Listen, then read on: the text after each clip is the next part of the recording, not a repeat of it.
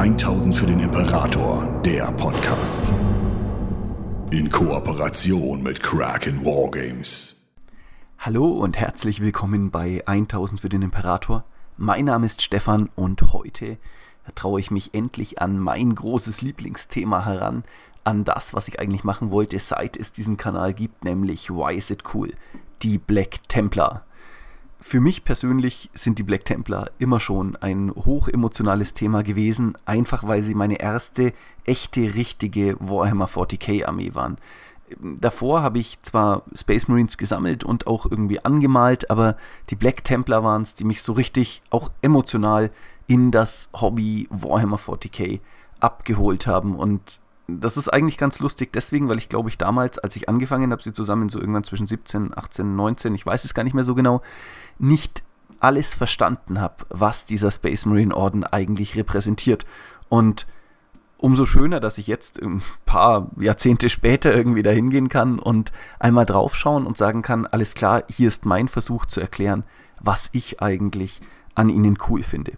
Für mich sind die Black Templar ganz, ganz viele Dinge gleichzeitig und in ihnen liegen unfassbar viele Betrachtungsweisen auf einen Space Marine Orden. Das Wichtigste zuerst ist auch da wieder ihr Flair. Dieser kreuzfahrende, ritterähnliche Orden, der aufbricht zu den Sternen, um den letzten Befehl, den sie von einem sterbenden, Messias-ähnlichen Mann, der für sie Göttlichkeit erreicht hat, zu befolgen, ist an sich schon cool genug. Das macht irgendwie eine Tragik in ihr verzweifeltes Streben, diesem Befehl und diesem Anspruch gerecht zu werden, das mich erst einmal sehr, sehr glücklich macht. Da ist Traurigkeit, Aggression, Verzweiflung, Hilflosigkeit und gleichzeitig die absolute Entschlossenheit, die man in allen Söhnen Rogel finden kann, ganz, ganz, ganz nahe beieinander. Aber neben dieser Tatsache sind sie auch noch viele, viele Dinge mehr. Sie sind auf der einen Seite der absolute Schlag ins Gesicht für den Codex Astartes, den ich, um ehrlich zu sein, noch nie so besonders mochte, und das mit einer der besten Begründungen der Welt. Denn wenn wir schauen, warum die Black Templar dem Codex Astartes nicht folgen, dann ist da mit Sicherheit jede Menge Trotz und keinerlei Bedarf an Gillimans Regeln für Space Marines dabei. Aber es liegt auch an ganz, ganz anderen Dingen. Nämlich, dass der Codex Astartes geschaffen wurde in einer Zeit, in der aus den Space Marines von einer Angriffsarmee eine Verteidigungsarmee wurde. Wenn man sich jetzt mal anschaut, was der Codex wirklich getan hat. Er hat den Space Marines die Möglichkeit genommen, alleine und ohne Unterstützung Welten erobern und halten zu können. Dafür sind 1000 Space Marines faktisch gesehen einfach zu wenige. Außerdem hat er den Space Marines Heimatwelten gegeben. Das bedeutet, sie haben des, ja, designierte Bereiche des Imperiums, die sie verteidigen und damit ihre Schlagreichweite extremst eingegrenzt. Und so viele flottenbasierende Space Marine Orden gibt es außer den Black Templar gar nicht. Na gut, ein paar werden es schon sein, aber ihr wisst, was ich meine. Darüber hinaus hat der Codex Astartes die Sozialstruktur der Space Marines auf eine Art und Weise geordnet, die letztlich verhindern soll, dass sie überhaupt auf die Idee kommen, ans Chaos zu fallen. Wie hat ein Space Marine aus, ja, äh, seine Ausbildung zu absolvieren? Wie funktionieren die einzelnen Kompanien? Wie sollten sie enthalten sein? All diese Dinge, die der Codex Astartes aufmacht, sind letztlich Ketten und Fesseln, die verhindern sollen, dass so etwas wie die Horus Heresy noch einmal passiert und die Space Marines von den Erbauern des Imperiums, von der Waffe, mit der das Imperium aus der Galaxis geschnitten worden ist, in eine Verteidigungsarmee, in Bewahrer zu verwandeln. Und ich will gar nicht sagen, dass Gilliman damit Unrecht hatte, was er da getan hat. Das Gegenteil ist der Fall. Es war hochgradig nötig, zu diesem Zeitpunkt die Space Marines einzugrenzen und einzubremsen, denn wenn das nicht passiert wäre, wären wahrscheinlich weitere Legionen ans Chaos gefallen. Einfach aufgrund der extrem hohen seelischen Belastung, die auf den Space Marines nach der Horus Heresy lag. Für die Black Templar gilt das aber nicht nur nicht, sondern das Gegenteil ist der Fall. Sie erschaffen, indem sie sagen, für uns endet der Kreuzzug nicht und wir werden uns nicht auf 1000 Space Marines begrenzen lassen und generell das ganze Ding kann eigentlich, was uns angeht, erstmal in den Müll, also der Codex Astartes das erschafft eine völlig andere Sozialstruktur, und zwar eine, die einen Zweck hat und einen allein. Wenn wir darauf schauen, wie der Umgang der Space Marines mit dem großen Kreuzzug war, stellt sich für mich immer wieder eine Sache ganz, ganz deutlich in den Vordergrund, und zwar, dass der Imperator, Melkador und die Primarchen völlig unterschätzt haben, was ein Space Marine seelisch braucht, um die Belastung des großen Kreuzzuges auf, äh, auszuhalten. Es ist eben nicht genug, einem höheren Ziel zu dienen und irgendwann einmal in 1000, 10.000 Jahren, wer weiß, die Galaxis erobert zu haben und daran teilgehabt zu haben. Diese Idee war von Anfang an zum Scheitern verurteilt, weil die Space Marines dadurch, dass man sie dem, der Menschheit völlig enthoben hat und sie zu einem eigenen Ding gemacht hat, auch eigene Belohnungen, eigene persönliche Antriebe und dergleichen mehr brauchen. Und wenn wir mal drauf schauen, was es dann am Ende wirklich war, das den Fall der Space Marines als Ganzes herbeigeführt hat, dann waren das die Logen, die eben von Erebus, von Callistyphon und anderen als sozusagen Brechstange zwischen diese Brüderlichkeit und Kameradschaft der Space Marines getrieben worden sind. Und diese Logen haben eben den Zweck erfüllt, den Space Marines eine Art eigene Sozialstruktur zu geben, in der sie sich organisieren können, über Dinge reden können, die sie bewegen. Die Logen haben eine Art Nebenschauplatz aufgemacht und eine Subgesellschaft, die eben nicht rein auf Krieg und Vernichtung ausgerichtet war. Und genau das haben die Black Templar lustigerweise auch getan.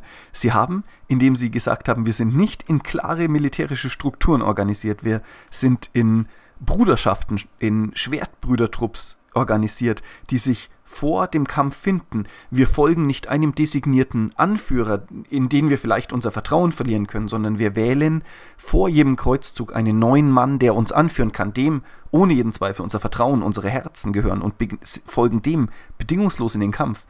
Haben sie eine Art Struktur erschaffen, die jenseits ihrer reinen Reduzierung auf ähm, Soldaten eine Möglichkeit zum Zusammenleben schafft. Natürlich fördert das Rivalitäten, elitäres Denken und so weiter und so fort, klar.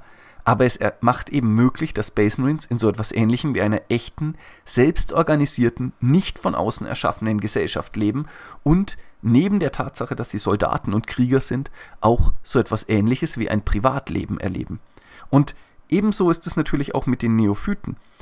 Klar ist es auf einer Seite, auf der einen Seite dumm und nahezu völlig idiotisch, ähm, einem einzelnen Space Marine einen einzelnen Neophyten, also einen Scout, einen Space Marine Anwärter an die Seite zu geben. Auf der anderen Seite erzeugt das aber eine familiäre Bindung.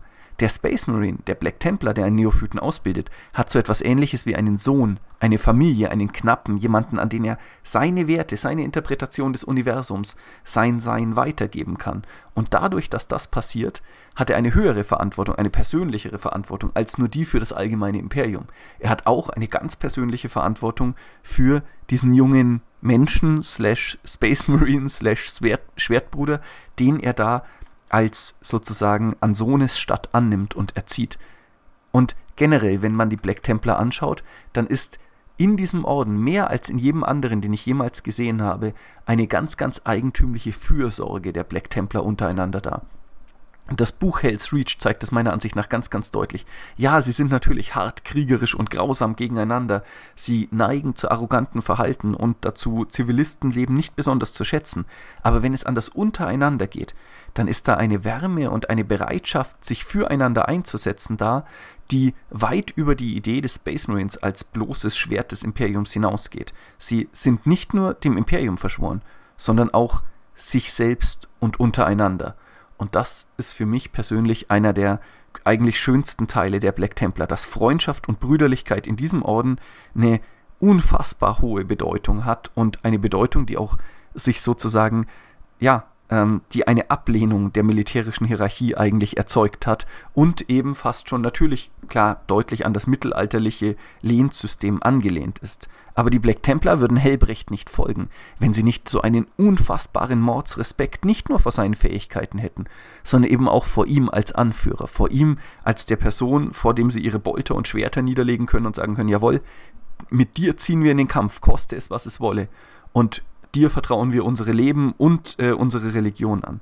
Und der zweite Punkt ist natürlich die Religion der Black Templar. Denn ja, sie glauben an den Gott Imperator der Menschheit und der Imperator hat gesagt, ich bin kein Gott und lass den Quatsch. Und die meisten Space Marine Legionen oder Orden sind natürlich auch klug genug, das nicht zu tun.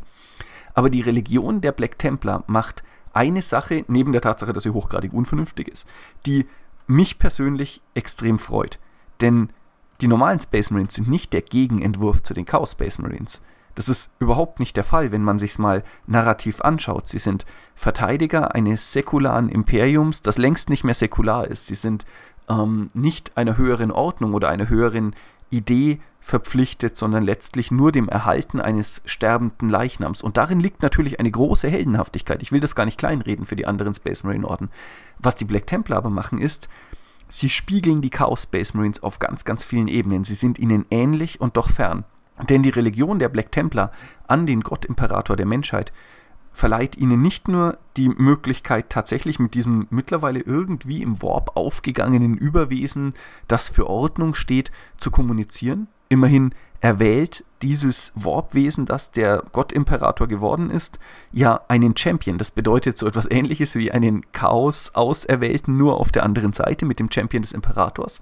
Auch die Gebete der Black Templar funktionieren anders ähm, und haben eine tatsächliche echte Wirkung. Sie haben eine Immunität gegen den Warp und gegen dunkle Psi-Kräfte entwickelt, die rein auf ihrem Glauben basiert. Das bedeutet, wo das Chaos eine Angriffsarmee ist, die dazu da ist, das Chaos zu verbreiten, sind die Black Templar eine Angriffsarmee, die dazu da ist, die Galaxis für die Menschheit und die Ordnung dieses Warp-Gottes in irgendeiner Art und Weise, ja, herzustellen, zu erobern. Und das ist etwas, was ich persönlich sehr, sehr cool finde, dass man eine Paladin-Armee hat, die viel, viel mehr noch als die Grey Knights, viel mehr noch als ähm, andere Space Marine Orden letztlich diesem Chaosgott slash Ordnungsgott Imperator dient und dazu da ist, dessen Wille mit aller Gewalt umzusetzen und dabei natürlich auch, und das ist jetzt wieder der Punkt, den ich an 40k sehr, sehr gerne mag, in diesem Grim Dark der fernen Zukunft jenseits von Gut und Böse agiert. Denn die Black Templar sind einem Prinzip verschrieben, das diese Art von Moralität nicht kennt. Genauso wenig wie die Chaosgötter Gut und Böse verstehen, versteht das Wesen, das sie verehren, dieses göttliche Imperator-Licht-Ordnungsding, Gut und Böse. Es versteht nur Ordnung und die Black Templar sind dazu da, diese Ordnung mit aller Gewalt und dem Kettenschwert umzusetzen und über die Galaxis zu bringen.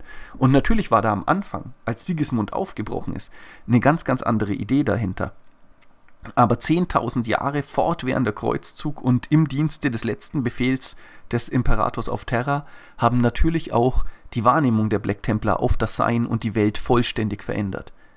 Am schönsten finde ich kommen all diese, ja, all diese verschiedenen Einflüsse in Grimaldus zusammen, der auf der einen Seite eine unfassbar ja schon fast zärtliche Figur ist, der in der Lage ist, seine, seinen seelischen Schmerz, der damit einhergeht, dass diese Pflicht zum Schaffen von Ordnung durch Gewalt ihm auferlegt wurde, ja auch durchaus teilt. Zum Beispiel eben in Hell's Reach, als er mit der Prinzeps ähm, des ähm, Imperator-Titanen so eine fast schon, ja, menschlich ja, zärtlich ist doch das richtige Wort, zärtlich nahe Verbindung eingeht und versucht ihr in ihrem Leben noch einmal so etwas ähnliches wie Sinn und Bedeutung zu geben, jenseits des Krieges. Auf der anderen Seite ist Grimaldus aber hochgradig gewaltfähig und versteht zum Beispiel den Sinn, Zivilisten am Leben zu lassen, wenn das gerade nicht im höheren Ziel geht, schon wieder gar nicht und gerät darüber in Konflikt mit den Salamanders. Das bedeutet, er ist Teil dieses, dieser Black Templar Sozialstruktur ist unglaublich in diese Freundschaften, Verbrüderungen, Lehnseide, Treueeide und Augenblicksschwüre eingebunden, dient dem höheren Wesen des Gottimperators der Menschheit mit einem Feuereifer, den man sich nicht vorstellen kann, und hat trotz allem ein tiefer liegendes Verständnis für die Grundproblematik des Seins und leidet letztlich an, ja, auch so ein bisschen an der Hilflosigkeit, dass er genau weiß, dass die Black Templar alleine es niemals reißen können. Dass es, auch wenn es 8, 9, 10.000 Black Templar gibt, dass diese nicht ausreichen werden, dem Imperium die Ordnung zu bringen und dass im Prinzip eine große Sinnlosigkeit in ihrem Tun steht, denn wenn sie ein Kriegsgebiet erobert haben und dort die Ordnung hergestellt haben, können sie nicht bleiben, müssen sofort wieder los zum nächsten und im Prinzip zerfällt hinter ihnen sofort schon aufgrund der Struktur des Imperiums das, was sie eben gerade aufgebaut haben. Und das ist natürlich etwas, was Grimaldus hochgradig gerade am Anfang des Hell's Reach Romans ja betroffen macht und wahrscheinlich ein Gefühl, das alle Black Templar irgendwo teilen. Und trotzdem tun sie es. Und im Gegensatz zu anderen Space Marine Orden liegt da keine Verzweiflung im Handeln der Black Templar, sondern was sie cool macht, ist, dass sie den Sinn für ihr Handeln eben überhaupt nicht im großen Ganzen finden oder suchen, sondern das ist längst Selbstzweck geworden, weil irgendjemand muss es machen, muss zeigen, wo aus ihrer Perspektive raus der richtige Weg hingeht. Sondern der Grund, warum sie es tun, ist eben, dass sie sich so stark untereinander verpflichtet fühlen und jenseits des Codex Astartes eine Wahrheit erschaffen haben, die für sie Bestand haben kann, dass das Weitermachen eigentlich völlig außer Frage steht und letztlich einfach nur deswegen passiert ist, weil man mit den anderen Menschen, die oder mit den anderen Space Marines, die in dieser Sache mit einem drinstecken, so befreundet ist und ihn so verpflichtet, dass aus der Reihe brechen eigentlich keine Option ist. Und damit sind die Black Templar für mich die Antwort darauf, wie der große Kreuzzug hätte Erfolg haben können. Sie haben es geschafft, eine Antwort zu finden, an der alle anderen, teilweise auch wegen dem direkten Einwirken des Imperators Melkadors und der Primarchen gescheitert sind. Denn am Ende hat man versucht, die Space Marines zu sehr auf ihre Rolle als Soldaten, als Kämpfer und als Schwert der Menschheit einzugrenzen, hat ihnen jede Möglichkeit genommen, eine Sozialstruktur zu erschaffen. Und das bedeutet, sie haben es im Geheimen getan und sind dadurch für die Einflüsterung des Chaos unfassbar affin geworden. Und auch auf die Black Templar könnte das letztlich zutreffen.